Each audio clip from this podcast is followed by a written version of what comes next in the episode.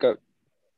Hello and welcome to another episode of Commonwealth Matters. It's Sunil, Phoebe, and I here again to talk about China, which it feels like is always a hot topic. Um, today we're going to be talking really about mainly about how to manage the threat of China and its its growth into a superpower on the world stage. If you remember last episode, um, we talked about the historical basis for that. Um, but this week we're going to be focusing on the on the here and now, um, and we're going to go through what some of the main issues are and then how we really need to deal with them. So I think over the past year, some of the really standout ones have been the treatment of the Uyghur Muslims, um, Hong Kong, um, Australia's relationship with China. These are some really hot topics. Um, I think we should probably start with the Uyghur Muslims because it seems like the biggest one. Yeah, definitely. I mean, I think it's it's interesting. The it seems like the biggest talking point right now is whether to call it genocide or not. Um, I think we can all agree like it's definitely inhumane, and those actions I think definitely require like much more uh, scrutiny.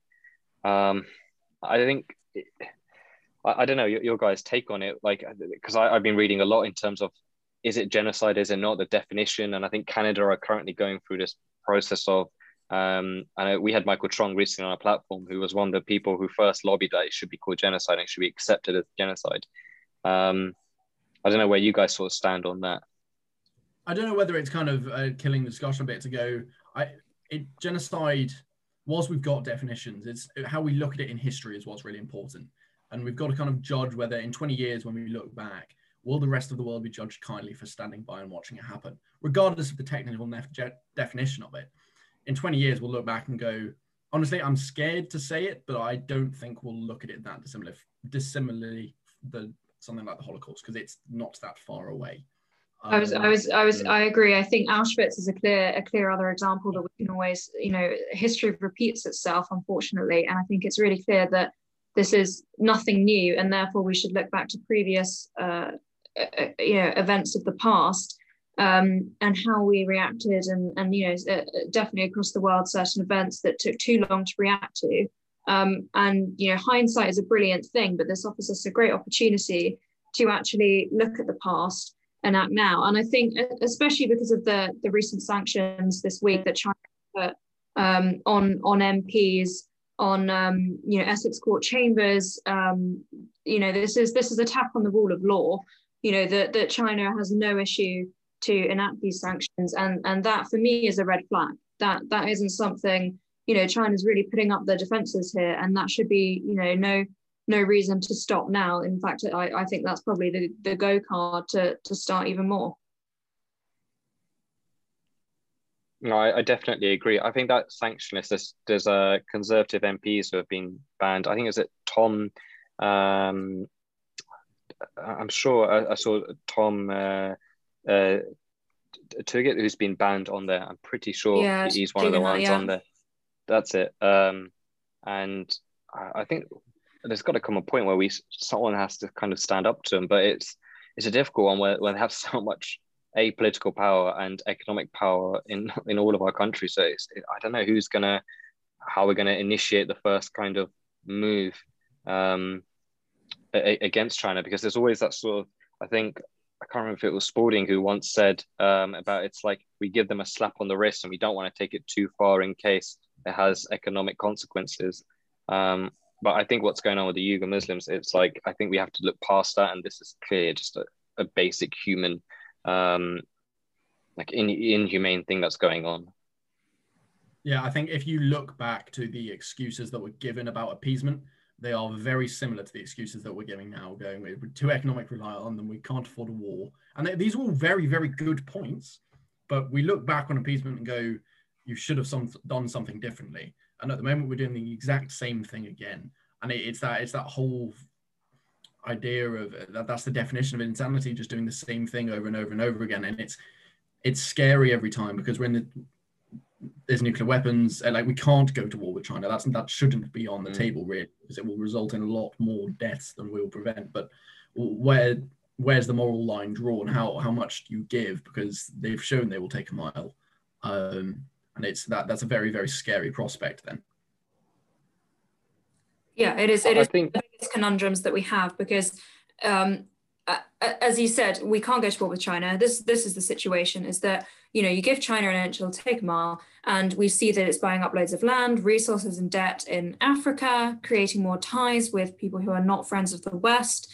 Um, you know, really trying to push out as far as they can. You know, building up their military, doing as much as they can to be, uh, you know, leaders of the on the world stage, to be a massive presence, and to and to overtake many nations, for example, America but we can't go to war with them. So there are certain things that they're doing, especially in 2020 and 2021, um, where they are slightly pushing over the line. And it, it really is one of the biggest issues today of what do we do when we can't go to war. I think Hong Kong falls into a very similar vote in very similar boat there as well, because it's another example of not not China challenging the world, but I think specifically they're challenging Britain and saying, how how much they can take in, in regards to Britain's commitment to Hong Kong, which admittedly I, I do respect that it's, it's very tricky for the government and they they have tried to create this mechanism where um, British overseas passport holders can come to the UK and can settle here, and that at the moment is is probably the biggest step that they can reasonably take. Um, but but that's a very specific example of of China going we don't care about this international agreement. We don't care about what you think about Hong Kong. We're just going to do it anyway. And it's the people of Hong Kong that suffer. And it, it's a, then a very, very tricky situation in, in how you manage that because you've got to maintain that commitment to those people which you told not not too many decades ago that you were going to make sure they were okay and that they were going to be the people to westernize and liberalize China um, and they're the ones now who are literally dying in the streets over it. And it, and the UK is just having to stand by and watch it happen. Um, and it, that's think, a very very specific target. To put in context, I think the the new uh, Hong Kong law, I think is definitely something we should talk about in terms of the election process, uh, where now by um, to run to be uh, have, to be uh, in politics in Hong Kong, you have to essentially support the CCP um, it's like a new sort of buffer that they've put in where you have it's like uh, you need to be uh, show that you are um, loyal to China, but it's not just China; it's CCP, um, which completely removes the kind of aspect of democracy, which I think we all expected Hong Kong to stay um, route on route with. Um, and I think obviously the 2019 elections in Hong Kong, I think that almost served as kind of fear for the CCP in terms of the movement and what's going on in Hong Kong. So I think that law is definitely something worth uh, us speaking about because it really does uh, put some serious restraint um, on Hong Kong and their actual uh, freedom of speech and their freedom of democracy. To be honest. I think uh, on on that specific issue, it's it's also worth um, acknowledging the groundwork that has been laid for that law over not just not even past decade, but extending probably the past fifteen years.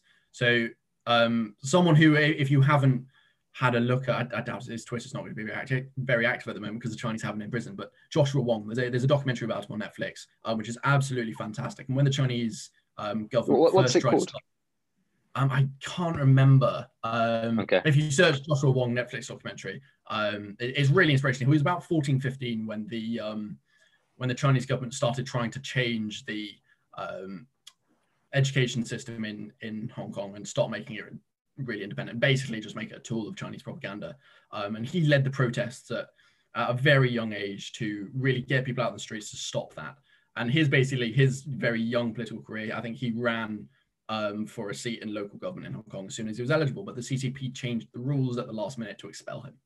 Um, oh, and oh, wow. that was long before this law existed. But they used this national security law um, because that's what it's called um, in classic legal, in classic political fashion, um, to um, imprison Joshua Wong. Um, and he really has been a bastion for a very young bastion for Hong Kong democracy. And it, it, it's that was one of the saddest but quickest things to happen after that law was implemented.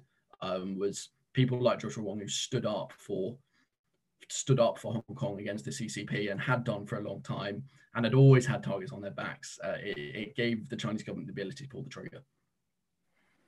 I, uh, I wonder how much money the CCP tried to pay Netflix not to air that documentary. It's a good example. It's a good example of the West actually um, fighting back in, in a certain cultural sense that, um, you know, if we can't do certain sanctions or if we can't actually make a difference on the boots on the ground, the people on the ground that are living in Hong Kong, okay, if we can't legally, international law, be able to do something, how else can we, how else can we have an effect? And another one is obviously uh, spreading awareness. So I think, I think something like that, for example, as a solution on, on Netflix, having a documentary is a really good first step. It's called Joshua Teenager versus Superpower, by the way. Just just Google it. I'm definitely gonna watch that. Uh, yeah, I think it. I think that leads quite well to um, if we talk about sort of other countries with China. Australia Chinese relationships looking really interesting um, going forward. It, it's worth noting a lot of the, the countries, both New Zealand and Australia, do have a significant reliance on China, uh, more so than we do um, in, in, in some respects. So I think their relationship and how that's unfolding is going to be really fascinating as we move forward. Um, I, I don't know what your guys' sort of thoughts on and how you see the that kind of relationship developing. I, I know it's been in the news quite a bit, Australia and, and China. Um, yeah, I think it's a very it's a very good example of the the world that China has taken a long time to concoct. Um, and that no matter the war of words that it has with Australia at the moment, that I think really came to a head. Was it a, a doctored picture that they produced of um, yeah. Australian soldier killing some Afghan American soldier. Like that. Was, yeah, that was yeah, something towards the end of last year. Yeah, and it, it, really came to a head. Like you could see the war of words building and, and this rhetoric changing, but ultimately it was empty because the Australians and, and the West were really never going to be able to do anything because it's I think it's their mineral imports that they're almost wholly reliant on China for. Um, I, I believe that I may be wrong. I think it's minerals. Um, but it, it, creates a situation where they, they can't turn around. And I think the US is another example. So the US import market is, I, I believe, 75% um, comes from China. So uh, at the end of the day, like it, regardless of the trade war, an outright ban is never going to happen. So they've got to very be very careful about what they do because it could cripple their own economy, uh, basically overnight. Um, and that's that's a very scary situation that China have done a fantastic job, I must admit, of creating for themselves. No, well, no. I, think Chinese investment in Australia went down by 61% um, last month. So yeah, there's been um, clear repercussions. I think um, uh, commodities are so important. I think that's that's definitely something I'd like to talk about because China have have done so well in their commodity trading and their their their general needs trading as well. So, for example, take Africa. Um, we all know how how visible their presence is in Africa. That's that's really obvious. But take Zambia for example. Um, China now owns one third of Zambia's debt. Um, and they have significant investment in mining and you know within the industrial sector, but also agriculture that's that's key commodities at the end of the day that everyone needs. You know we can we can talk about finance and you know stock market and and everything like that that a lot of the time isn't real life things. But when you know when you have trade and imports and everything that is so reliant on china i, I find it really difficult for western states to find unless they turn more to self-production um, and again finding you know making their own trade deals which obviously we've seen the uk do. You, know when you're so reliant on china there's very little that you know, you know it's checkmate in my opinion. Because at the end of the day you know we've seen china on so many so many occasions you know increase trade tariffs stop trading take back things you know make everything incredibly expensive and it hurts the economy it hurts the people at the end of the day it hurts our gdp and you know there's no point in even talking about nuclear power when they can win this way I, I think it's so smart what they're doing in in terms of Africa. I think you know you got to be careful when we use this word, but it, it does seem quite imperialistic in, in, terms of the the kind of control um, that they are getting from these regions. And I think it is definitely a cause for concern. Um, I think it was quite welcomed when Boris Johnson sort of made those comments. Um, I don't know if it was earlier um, towards the back end of last week, uh, where he sort of said about developing countries that he wants them to be less dependent on China economically. Um, and, and, I think that's the kind of uh, rhetoric that's going to be sort of key going forward. Uh, that said, it's obviously going to have some implications on our relationship with China. Um, And so I, I, I think that that's going to be a very important side. It's, it's interesting when you talk about sort of commodities angles. Um, do, do you see that something that's going to carry on long term with, with China? Like, uh, do you think that's part of their sort of long term strategy to sort of take over that commodities industry in Africa? I think so. I think you know the the the belt. I don't know that you know with the Silk Road and and everything like that. I don't see a, a half-assed strategy here. I see a very well thought out, a very good chessboard with a really good hmm. strategy, mm. and it's it's it's quite poetic to watch. To be honest, I'm quite I'm quite in awe of it because you know they're they're blessed with having a big country, a huge population, the human rights laws laws that don't apply there. So therefore, an increased workforce, longer hours, more people, you know, less human rights. Um, and and they've created this massive machine, this money making machine. And as we spoke in our last episode about currency manipulation, you know, the internal trade, everything that they do there, you know, uh, complete control, surveillance, you know, it's all very controlled. Um, and you know, the ability to not be part of a Western civilization where there are certain laws and legislations and just, you know, common politeness in order to in, in what we do. Um, they, they have this ability to buy lots of land, buy debt, um, you know, do lots of mining with a lot of countries that that that frankly need the money. They need the resource and they need, you know, they need the support. And, you know, they're more than happy to to take it from China. I think it's a really good strategy. not one that I think the UK and Western states should do, but I, you know, I still, I, I still think it's, um, I don't want to say a winning strategy because obviously I don't believe that their ideology is is going to allow them to win, but um, especially not for their people.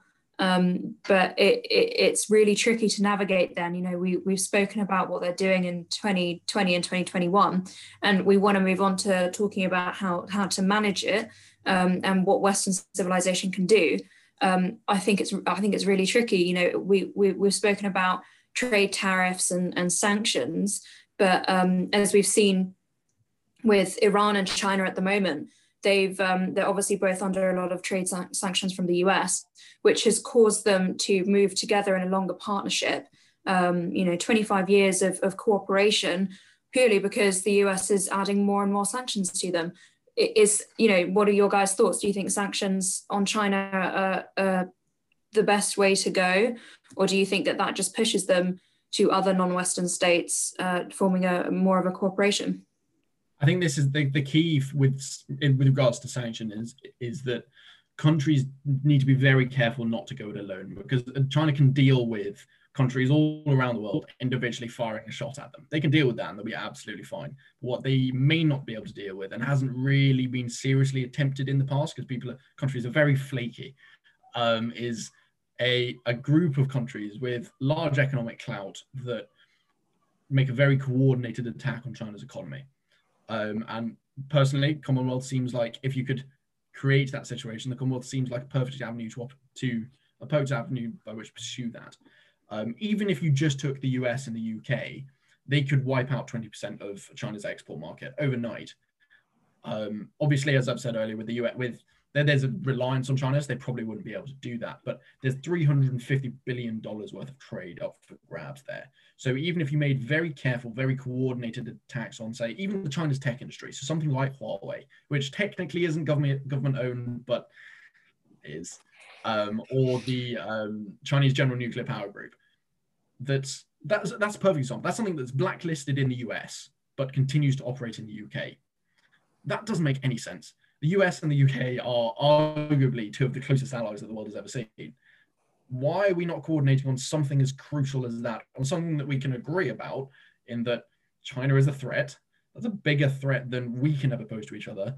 So we should be coordinating on that front. In a mirrored vein, Huawei, in that the US has had massive sanctions on Huawei over the past few years, whereas it basically continues to operate like normal in the UK. And those are very clear holes in that international strategy where if you say no and you shut that door, they can just go and open another one. So it needs to be coordinated. It needs to be very, very carefully planned out. You need to counter their thoroughness with thoroughness from yourself. And I know countries in the US have to, in the West, have to um, contend with the fact that they have to win elections and they, they have to appease people in the, in, in the next five years, whereas China, that doesn't really matter. Um, but the West needs to think very carefully about about changing that strategy because it's not had to contend with someone the size and with the economic and military clout of China before. That's that's a very good point about um, the CCP not having to, to being able to have a long-term strategy, a strategy for over 50 years because they know they're not going anywhere. In a, in a way, it's quite quite ironic that democracy actually hinders us on some of these on some of these offences because we do have to worry about the next election and we do have to worry about policies that'll that'll please the population in order for us to be re-elected again. Um, it, it isn't it is interesting. I think that you know a good solution whether it be feasible or realistic is that you know yes we do tariffs but we also look at our own you know self production or trade within western society um, rather than you know purely trading with with non-western societies and and actually being able to grow your own you know source your own uh, within with within your ideology. I don't I, I don't know how realistic that is. I think it's this potential for it. Um, I'm not sure about economic sanctions, if I'm honest, uh, on China. Um, I really liked um, the the Quad, so the Australia, Japan, India, and US. I, I, I really like the emergence of that. Uh, I'm not sure if you saw they had a meeting this month or uh, towards the end of last month where the, the four uh, leaders all spoke um, together. Uh, and I, I, I, love their concept. And I think they didn't mention China, but there was clear, um, there, there, was clearly that's the sentiment that they want to group together and almost take on the battle against China. That kind of thing is what I think will really push um, and make a difference um, on China. I don't think, I'm not sure if economic sanctions will do. I think it's like you said, Phoebe, in terms of it will just push. I think people will see it as an opportunity. You know, if you're a sort of less developed country um, and we impose sanctions on them, that there's always someone else ready to sort of take our place or someone else's place um, that we've done sanctions with. Because at the end of the day, you know, if you do partner with China, you are going to have an economic probably boom. You are going to improve economically. And for some of the sort of less developed countries, that's more important than you could argue morality that we can sort of talk about with food and, and shelter. Um, so I, I think that's why I'm not a huge fan of um, economic sanctions, but I love, and I think similar to what Noah was saying, having nations together, making uh, joint decisions, joint approaches. That's why I think the Quad is something to really look out for. Those four countries, um, it's, it's interesting because I think in 2019, when there was talk of the Quad, China were really quite dismissive about it and they really wanted to almost shut that idea down. Uh, and now it's actually seems like we're in like it's there's some movement there at least that's happening between the four uh, countries. Um, I also loved uh, I think it was Scott Morrison's um, setup, like his Zoom setup with all three countries was incredible. Like I, know that's going to be off topic, but his his setup, I was just sitting there thinking like I want all my Zoom meetings to be like that. But um, uh, he he he was yeah really really it was really strong the uh, the conversation and stuff, and I I I think that's that kind of thing is where I think we will really make a difference to China. I'm not sure on sanctions anymore that how much of an impact it will really have. Um, but I think that leads quite well to something that we should probably discuss about in terms of one of our Commonwealth countries, India, China. It's safe to say that that relationship is pretty hostile. Um, I think there was sort of an American official who said that it's, it's that they're at one of their sort of lowest stages um, that they've been in for maybe ever uh, as a relationship between the two nations. Um, and I think it'll be interesting to see sort of what kind of happens next between those two countries. I personally, I think it's going back to what no you were saying in terms of how the Commonwealth has an opportunity um, in terms of with what's going on with China to sort of unite together. I think more specific, if you're looking at one country within the Commonwealth or any country that potentially benefit the most from this sort of China hostility, is probably India. Um, similar place in terms of geography, the, the, the next biggest country in terms of population. Um, again, it's, uh, I think it has amazing manufacturing potential as we're seeing with the vaccines and stuff. So I, I think that's a potential um, avenue for them to sort of exploit. I know last year that was their highest year in terms of FDI, into foreign direct investment. So they, even during COVID, more and more people were sort of investing in India. Um, so I'm interested to see your guys' sort of thoughts on that kind of relationship developing. It blows my mind a little bit that that India-China conflict, the me, the media and in the West, it goes so under the radar, and that in mm. Just Yeah. if if someone was to sit down, just a, a random member of the public who's not, I know we're all a bit like international relation nerds and politics, like yeah, but if you just took Just like a random person off the street and went, did you know that two nuclear superpowers at the end of last summer, 600 soldiers in the Galwan Valley fought, fought with stones and iron rods and sticked with bu- sticks with barbed wire on. They would go, that just makes no sense. That clearly didn't happen. That's ridiculous. but it did. And it's, Yeah, yeah, And yeah, yeah. yeah.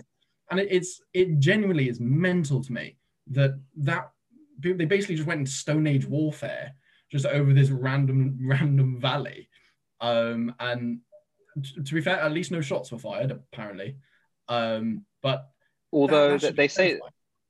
that they did say I think uh, there was five people in China that did die, um, Yeah. and so I think it, it- it basically started. Um, China was sort of uh, annoyed by India building sort of new roads and infrastructure in the region of uh, uh, Ladakh, um, and I think because they have um infrastructure on, it's quite near sort of China's side, um, and so that's how it kind of started. Um, and so yeah, you- you're right though. It wasn't really something that we was well documented at all. Um, I heard someone in the US, I don't know who it was, um, in, in the sort of government who said that they never for once thought that they would this would actually lead to a full-on war. Uh, but that said, they did. You know, they were literally attacking each other. So um, thankfully, nothing more developed. Um, but it, it goes to show there is a real hostile relationship between those two nations right now. Um, and I, I'm really interested to see like what happens next. It's the it's the tipping point. It's there's you know over the last couple of years there's been a few things here and there that have really pushed everyone, and we all know we're all ready. We're all staring at our screens, all the Western states, all the all the alliances. We're all we're all waiting and and kind of looking at each other like, are we gonna go? Are you gonna go? Who's what? You know, let's let's be pragmatic Like about this. Cold War. Yeah, because we, we have long-term relations, you know, we have such a long peacetime relatively. Um, you know, we, you know, uh, obviously completely disregard COVID and everything that's done on the economy, but things were getting better. Um, you know, progress was being made.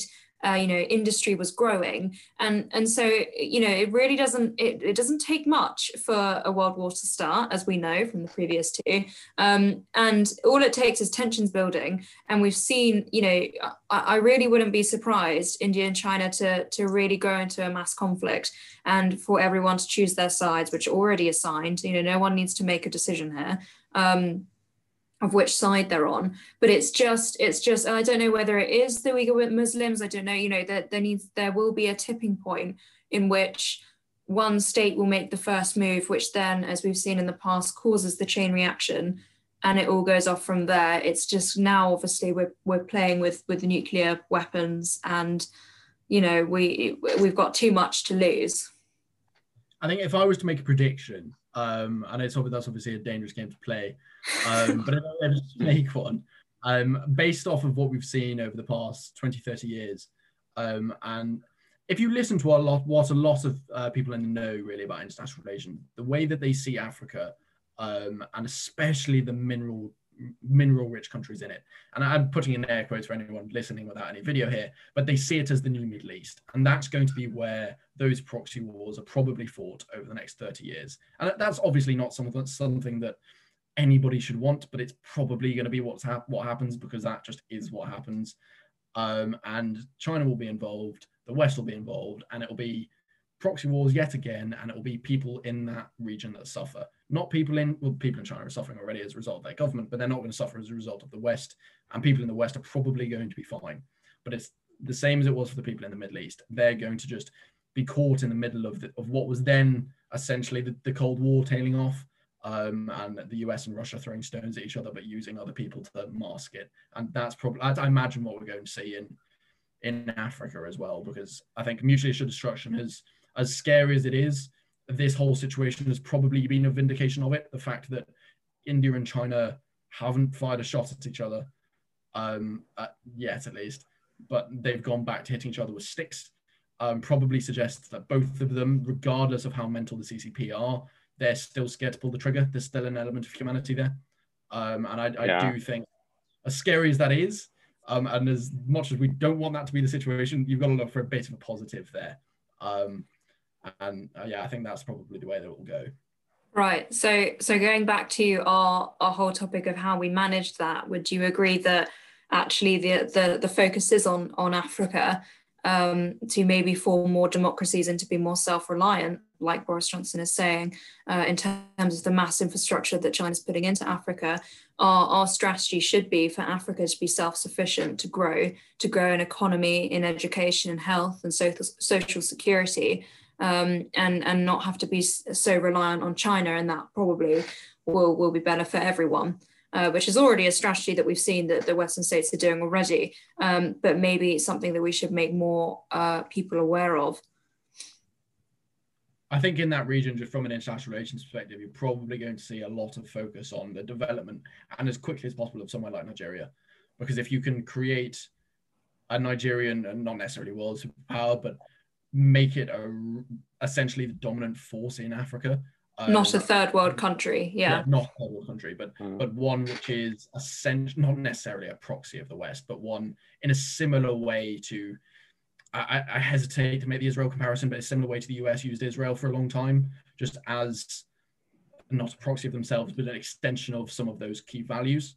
Um, then you probably see um, that that that web grow hopefully um, across Africa and, and kind of push the Chinese out because they'll be trying the exact same thing. And I imagine Nigeria seems like seems like the focus for that. Um, and I wouldn't be surprised, seeing as we are Conservative Friends Commonwealth, I, as I wouldn't be surprised to see Commonwealth playing a part in that as well and really trying to grow its its in, in the region. I, I think what, what countries do we think will be engaged in this? So I think it's safe to say US, UK, probably China, um, probably India. I think they'll, they'll probably be invested in this sort of um, not war in Africa, but this sort of battleground. Um, maybe it'll stretch as far as sort of Australia, New Zealand. Yeah, I mean, it would um, it would to get buy-in from as many as many states and you know as many Western states and, and as many Commonwealth states as possible. Um, and again, that that leads into all of our creating awareness, you know, creating campaigns that tells people, you know, even just a, gra- a grassroots perspective, in that we need to, we know, a lot of people. I, I, I don't know. Correct me if I'm wrong, but uh, the day-to-day, you know, issues that that Africa is facing with with Chinese, you know, influence and and investor buy-in isn't really a massive. Uh, what I see on the news, it's not it's not massively going around. There isn't a daily update on everything that's that's going on. Obviously, I mean, everyone knows what was going on in the, the Suez Canal, and you know the the Ever Given boat that was that was lodged. That was a big palaver. Um, but you know, other other things like that, where you know, I just I think you know, Western states need to be more more wary and, and populations need to be more wary and aware of what's going on in Africa because um, uh, you know then you can you know lobby your representatives lobby NGOs lobby, lobby think tanks you know in turn lobby governments and, and that's you know a, a grassroots campaign and, and hopefully that would cause some some kind of change. Do you think part of the reason that maybe has not happened and this is obviously purely speculative um, but do you think part of the reason that's not happened is because somewhere like the UK, especially, and if you look at those other France, less so now, but a lot of those states are scared about um, presenting the image of it of some neo-colonial ambition when that's not what it's about, but it could be easily construed as such by by people that just take it at face value rather than looking into it any, anymore. Um, do, do you think that's possibly part of the reason that, especially in Africa, we've kind of just not done as much as we probably should have? I, I think so. I, I think definitely. I think there's always that thing where I think we're always worried of that sort of colonial history, and also I think that sort of arrogance that some people may perceive outside of Britain. And I think that definitely has uh, an, an, impact. But I think that said, I think this is where I think Phoebe's right in terms of the spreading awareness. There's studies that have been done that show the majority of Africans still prefer Western influence over China and they prefer like our sort of development models. Um, so th- th- there is like positive signs from China that I think they would be more um, positive to get development from us. I think the the issue is, and I think the the biggest concern for Africans from what I've read is that they they feel that the loans from China that they borrowed are too much. Um, but then I think you're right in the sense, no, in terms of maybe those the African countries would probably welcome more development, more support from UK. It's more would we as a country be willing to do that, and would the public uh, be happy for us to do that? I think that's a different question. Um, I, I, think that the colonial stuff is more of an issue in this country in terms of people um, bringing it up as is it Britain extending their colonial powers than it is in Africa. I'm not sure if they have the same sort of views um, there. I can't really speak on them, but I, I, don't think the people of Africa are sitting there worried about the UK uh, coming back to them and colonizing their nation. I think it's more maybe people in the UK that are more um, uh, that are more that would probably say that as opposed to people in Africa. I don't know what you, you guys think. I, I'm not sure if that's something that they would be sitting there worried about. Yeah, I think it's very much a UK based thing. Like on a world stage, um, academically, we talk about this idea of like US exceptionalism and this idea that US is is always always the best. This is what it should be like. But with the UK, we've kind of developed from an international relations perspective the way that we look at ourselves. This reverse Brit- this reverse kind of British exceptionalism, where we are always needing to be held to this this higher standard, and everyone everyone else's sins are fine and they, they can get passed by the wayside, but we need to constantly be different because of our sins and it, it, creates a situation where we're kind of we're kind of handcuffed and not able to do a huge amount because um I think there, there was an academic I can't remember his name but I, I was reading some like academic work last week that basically condemned any British aid like foreign aid um projects as neocolonialism because Britain developed countries when they had an empire. And uh, that doesn't make any sense but that's not an uncommon view I've realized over the past year.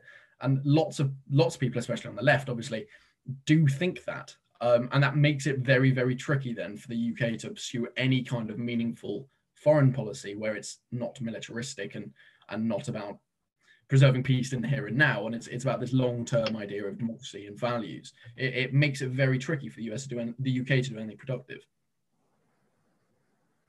I think that's I, I think what's going on right now in the UK is very similar to the 60s and 70s of the UK, um, prior to uh, Margaret Thatcher being um, prime minister. I, I, think it's so reminiscent, where it's just kind of like um, we're almost not embarrassed of ourselves, but we're, we're very on the sort of we, we shouldn't like we should be very what, what's the word we, we, we should be very cautious in what we say. We, we shouldn't be too proud to be British. We shouldn't be uh, this sort of rhetoric. We should be uh, mindful of the sins. Back in the 60s and 70s, though, there was, you know, understandably, there was two massive world wars. And I think you kind of see the, the sentiment change in sense of, you know, maybe we shouldn't be too proud to British because it may, you know, we saw what happened in, in Germany. But now it makes no sense to me whatsoever why we're on this kind of path length. And I don't know, it, it just really reminds me of that kind of uh, era where it, it went so liberal to a point where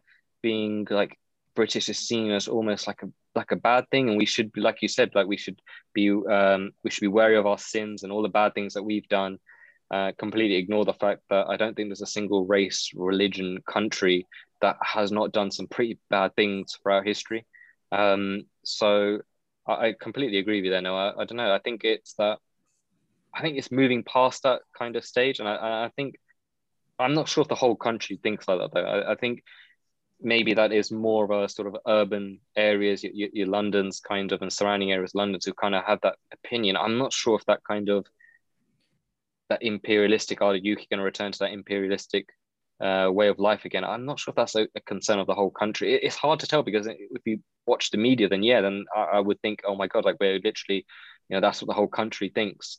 Um, but I really don't think social media is a yeah. I was going to say I, I, agree with you. I really don't think social media is a reflection of of the country. I think that social media is very very loud in one direction, and that makes it really difficult to gauge. Um, I'd love to do some polling. I'm sure someone has, but I'd love to do some polling across the nation of what they actually think because obviously we saw that um, foreign aid dropped and I think we've had this discussion before on the podcast or or maybe a webinar where we you know we discuss should you know do we think it's right that foreign aid drops well actually we're still one of the the leading top countries that provides the most foreign aid so you know I, I would ask these people who say oh well you know it's it's it's neo-colonialism you know, you should be ashamed that you want to help in Africa. I say, okay, but we still want to help. So what's the solution if Africa yeah. help? Um, you know, that and and we have the ability and the provision and the resource and, and the want to provide help. How how would you then do it? Because I think that a lot of the time you have left media um, or social media that is very much this is wrong that is wrong i don't like this but very little time do they actually uh, you know on certain subjects provide a solution that's that's actually beneficial yeah i think there's rhetoric over over actual practical like positive action is a massive problem with politics all across at the moment but like especially in this kind of arena I think I, I wrote an article about um, US UK joint action on China a, a, a month or two ago.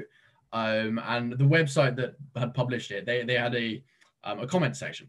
And I obviously went through because I, I, I like reading some of the hate. Um, and I, I, said probably about 60% of the comments, I think there was probably like between 20 or 30 or so, um, were basically just people saying the UK shouldn't throw stones. Do you not know the UK had an empire? thus we should just let China do its thing. I was like, that's actually insane. Like, I, I, I don't understand. Yes, China is essentially committing genocide, um, doing truly horrendous things, killing democracy, stuff that's inexcusable. Oh, yeah, but Britain did bad things a few hundred years ago, so you can't try and help. And you end up in this situation where if you start doing that, nobody in the world can do anything positive. Um, and we should just take apparently um, Biden's approach that he stood on stage and talked about a, few weeks ago that um, if it's in the Chinese culture to do these things, we should just let them do, um, which is worrying within itself, uh, to be honest. Mm, find out more when we discuss the 100 Days of Biden in our upcoming episode. Very excited for that. that's, that's another episode to look forward to because uh, there's a lot of things that have happened in the last 100 days, especially between US and China, that we can talk about. So, what we've thought then in terms of managing the Chinese threat, I will try and summarize in that we think that these African states should be self sufficient and that Western states should really be focusing on international trade, coalitions, and Great. partnerships within themselves um, and do that in a non confrontational way and basically reduce trade with China um, because we know that war cannot be inevitable and it cannot be we are not no one would survive a third world war um, so interesting. Any further solutions or recommendations? Uh, I think the Southeast Asia uh, is something that is really, really yeah. worth watching over the next uh, few months and years. I, I think that's actually, um, I, I, think that may play a bigger part than Africa. I really think America and China are going to go through this battle for Southeast Asia. Um, and I think the the issue is, I think, with these South Asian countries, they have more his, history and they share more sort of some common values with China. But I think if the, the US can sort of position themselves, and I think they are positioning themselves as being more friendly to these Southeast Asian countries, I think they've got a fantastic chance of really, um, I think, really sort of expanding their economies and I think taking away the reliance on China. I, I think that's a really big area to look at. Southeast Asia is uh, I think a region um, of the globe that is emerging so fast. I think it's one. It's I think it's one of the fastest growing, if you like, blocks that they are. Uh, Indonesia and Malaysia have expanded by like five to six percent over the decade. Same as the Philippines, Vietnam even more. Um, you know, the, the, the, poorer countries in like Cambodia, they're growing even faster. So I really think that's going to become uh, an area where we may look up for manufacturing, not just US, UK. Um, like I said, it's a really big battle because China definitely have their imprint there. They're the, that region's biggest trade partner. Um, it pumps more investment than China.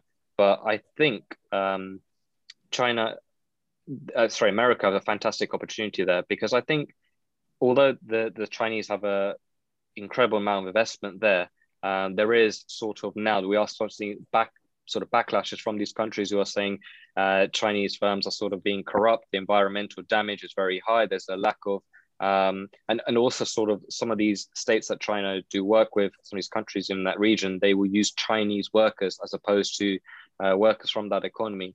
Um, so I think there is definitely scope for the UK and US uh, to go there and sort of offer that kind of different side to, uh, you know, be more business friendly there and say to these countries, um, you're, you know, we're not going to bring people from America, for example, to your Cambodias, your Vietnams. We'll use your actual the actual residents of these states of these countries. Um, so I think there is, I think that's a really interesting space to look at. I think that's a real immediate battle that's going on. Um, and I, I, and I think America, UK, and other countries be well positioned to really start to take that seriously. I give my little prediction, right? And I don't want to just be embarrassed when I get it completely wrong on my own. Five years, where are we? Ooh.